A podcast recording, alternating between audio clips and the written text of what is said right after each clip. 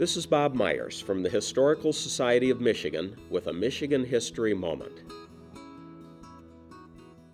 Wilford Wills scrambled up a vertical ladder in a race with death.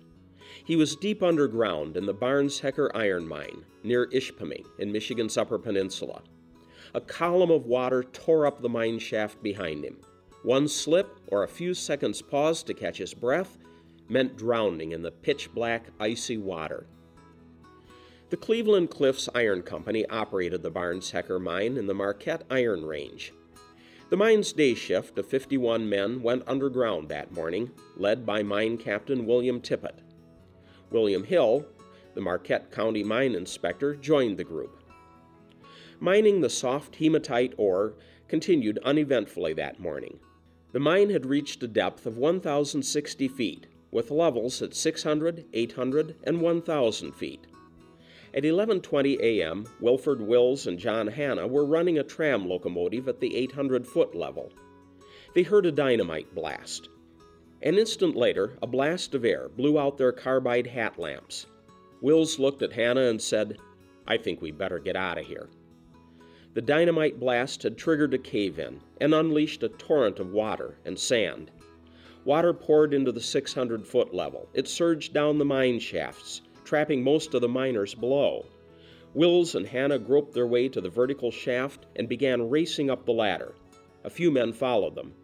Behind them, the raging flood knocked them off the ladder to their deaths. Wills' gloved hands kept slipping on the wet, muddy ladder. He tore the gloves off with his teeth and kept climbing. He met three maintenance workers who had mistaken the noise for a broken air hose and started down to investigate. Wills gasped that men were coming up behind him. They saw nothing and headed for the surface. Wilford Wills made it. Half unconscious, he collapsed at the top of the shaft. He had climbed an incredible 800 feet in 14 minutes. Wills was the sole survivor of the 51 miners. Rescuers recovered 10 bodies, including those of mine captain William Tippett and Inspector William Hill. The others remained in the mine. The disaster left 42 women widowed and 132 minor children fatherless. Cleveland Cliffs tried to repair the mine, but soon gave up and ordered its men to the surface. Thirty minutes after they got out, a plug of debris gave way and flooded the mine shaft again.